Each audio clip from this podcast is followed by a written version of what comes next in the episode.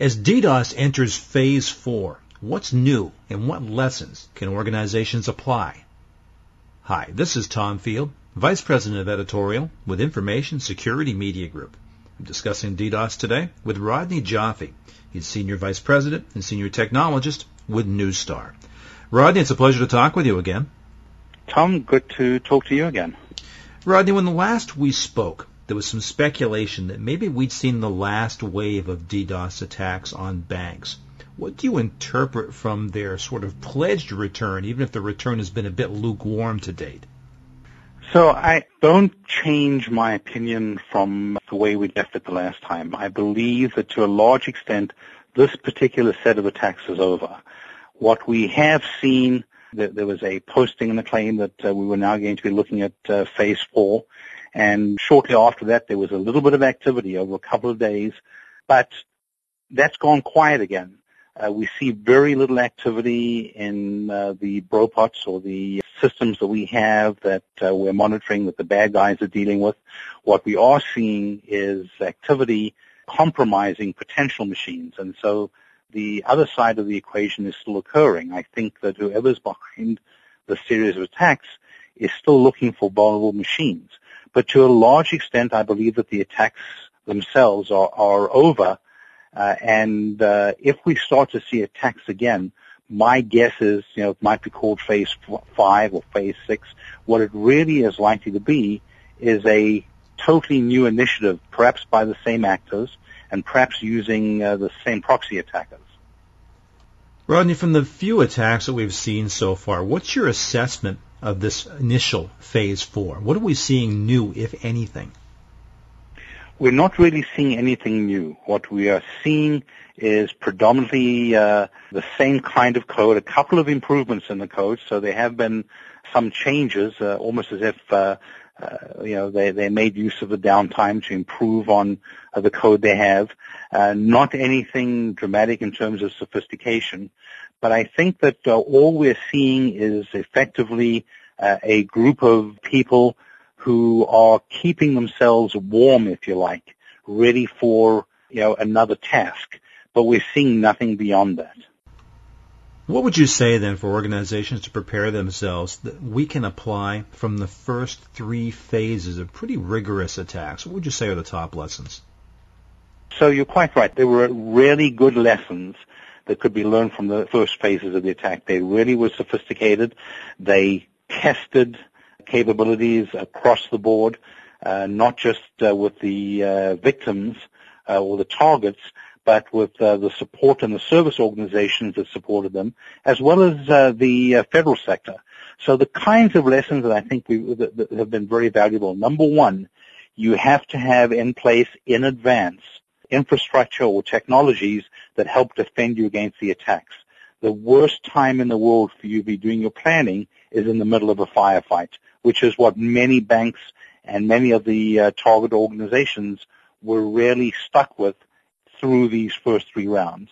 The second thing is that collaboration, not only amongst your service providers, but also amongst your competitors is really important. The ability to share information uh, is critical in identifying number one who's you know perhaps behind the attacks or what the motivation is. Number two, what techniques work. Uh, one of the things that I think that the financial community really benefited from over the course of this was uh, to get an understanding that at the end of the day, there is no benefit to your competitor being taken down during this kind of attack. It really uh, disrupts trust and it disrupts public confidence in the industry itself. So the banking industry learned that in the beginning there was very little sharing. By the second or third week, uh, there was sharing information, and by the end of it, there was a highly organized and highly evolved uh, infrastructure that allowed sharing of information between the banks. I think that other industries need to pick up from that. They need to learn from that.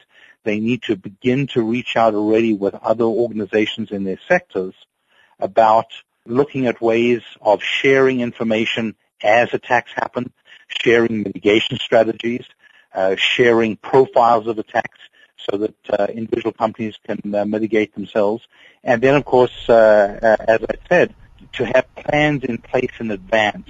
Whatever the best practices are that have worked for others, uh, certainly coming out of the financial attacks, absolutely follow those best practices, put them in place, even if you've never seen any sign of attack towards you. When the attacks start, you know, unlike the first five or six weeks of phase one, what we also know now is now that they've gotten their message across, they don't give early warning. So if you don't have attacks uh, targeting you at the moment, don't assume that you're going to be protected from them or that you're not going to be a target, irrespective also of the industry that you're in.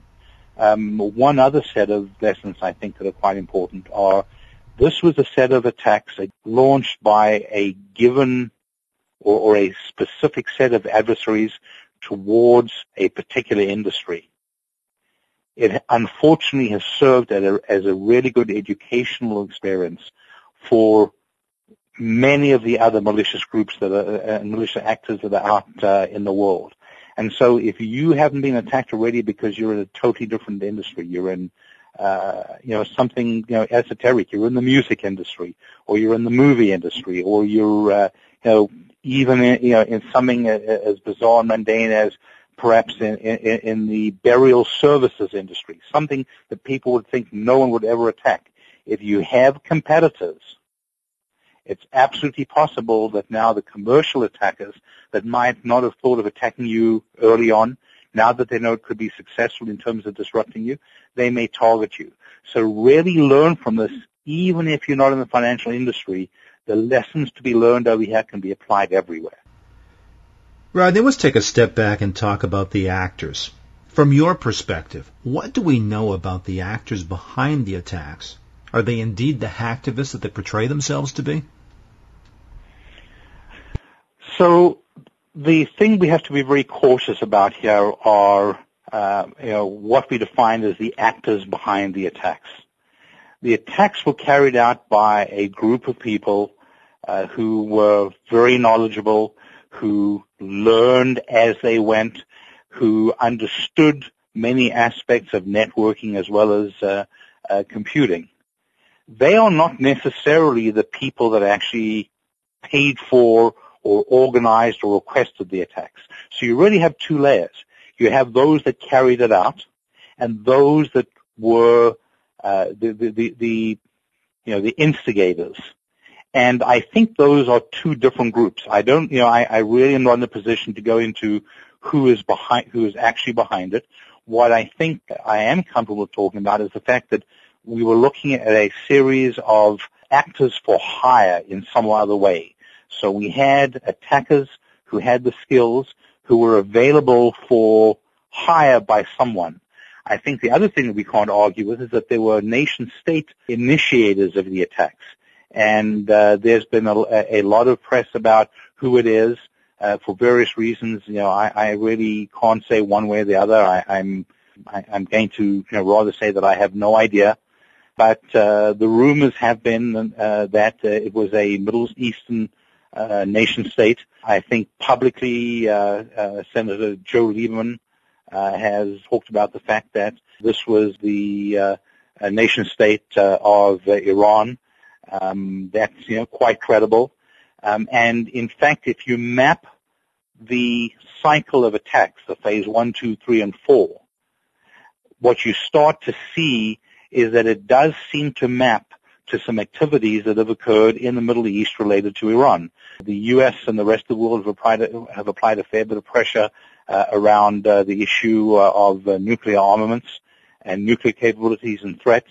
One of the interesting things is that phase four, the one we've just gone through, the first bit of attack cycled up, uh, uh, you know, over a period of two or three days, right before the elections held in Iran and uh, the Iranian elections were were uh, won by a more moderate set of uh, people uh, in Iran, and there were no attacks following that. And so, you know, if you looked at this in, in a positive light or an optimistic light, what you might say is that uh, the the uh, attackers for hire were prepping their infrastructure on the off chance that the same hardline administration came into power and uh, when it turned out to be uh, more moderate looking, uh, there was uh, you know no customer.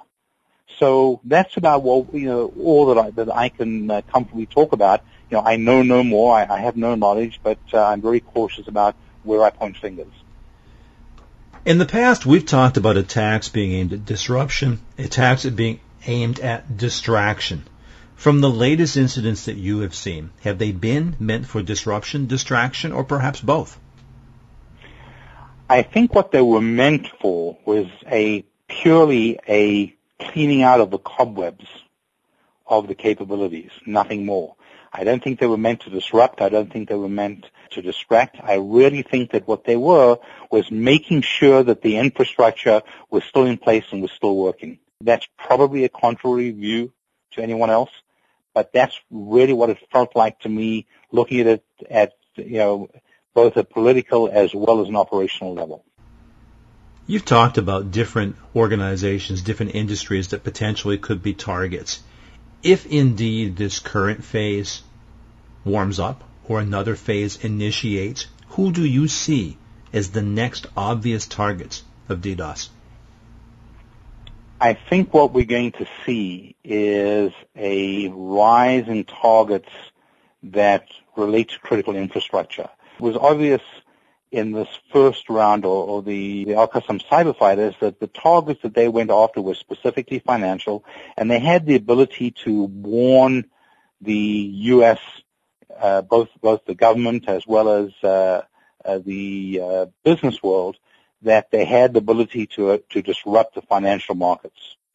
I think that if we see another round at this stage, having discovered that they were effective, that we'll start to see disruption that causes, you know, a little more fear in the, uh, in the U.S. public if it's, you know, just against the United States. And the way to do that is probably going to be to disrupt things like the power grid, things like water, delivery of water and water systems. We have had reports over the last while of compromises of uh, the water systems in, in, even small towns. Uh, there was a report that uh, came out last week from uh, one of the cybersecurity uh, research companies, a very good report that talked about it. Um, I wouldn't be surprised if, if we really start to see attacks like that. Um, we might see them against uh, other industries that both the public and the business uh, world uh, rely on, which would be transportation, uh, some of the transportation systems, uh, maybe not the systems themselves, but the business systems related to them. So, for example, the ability to make reservations on airlines, uh, make reservations uh, on on trains, things like that. I would expect that to begin to occur. What I think we're also going to see, you know, and, and this is, I think, quite important, is in a totally different field.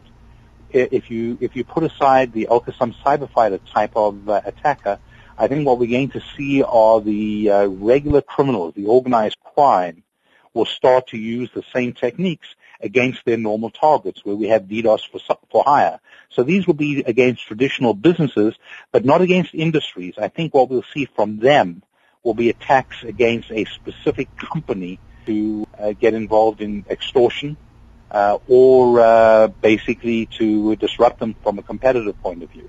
So two different things. You will see it against in, whole industries from the uh, nation state, the political and the activist actors, and then you'll see them against uh, specific companies from organized crime who definitely haven't gone away and who've learned uh, some uh, valuable capabilities and lessons over the last nine months.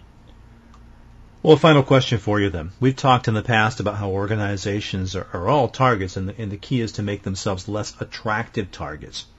For these organizations that could be the next victims, what must they be doing now to ensure that they are less attractive targets? What they have to be doing is preparing to defend themselves. They have to uh, begin to harden their infrastructure. Uh, things like DNS, they need to be improving the DNS, making use of third-party organizations that have very robust DNS capabilities and who have been able to protect against these attacks. They have to start hardening the access to their, their retail uh, presence, so their web servers, uh, their uh, business process servers, they need to be doing that uh, by, uh, uh, you know, getting in place equipment if they have, if they can afford the cost, getting in place the equipment that will allow them to filter and protect against attacks. Uh, volumetric attacks will be a problem. They need to make sure they have sufficient bandwidth. If they don't, they have to be looking at third-party providers of DDoS mitigation services.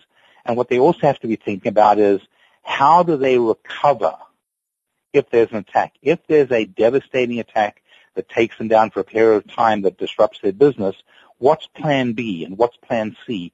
How do they move their resources? How do they find ways of continuing to do business with their customers in a way that uh, is in some ways uh, protected against the typical attacks that were shown by the four phases of attacks we've had so far.